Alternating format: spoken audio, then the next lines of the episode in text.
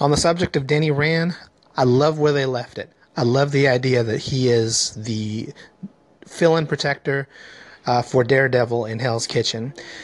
One of the things he's going to have to do is he's going to have to get a costume because it's just going to be problematic for him to fight crime as Danny Rand. He's too high profile, and it's going to bring up too many issues for him doing uh, fighting crime in public. Uh, vigilantism has a tendency to call attention to yourself.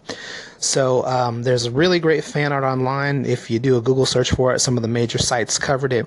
That shows a costume that looks like the clothes that he had on in that last scene, but not with the colors, not with the stripes, not not with any of the designs, just the cut but in Iron Fist classic costume colors with his mask and the uh, Asian accents like the like the sash and the and the and the boots. It, it's pretty cool looking, and I think it works.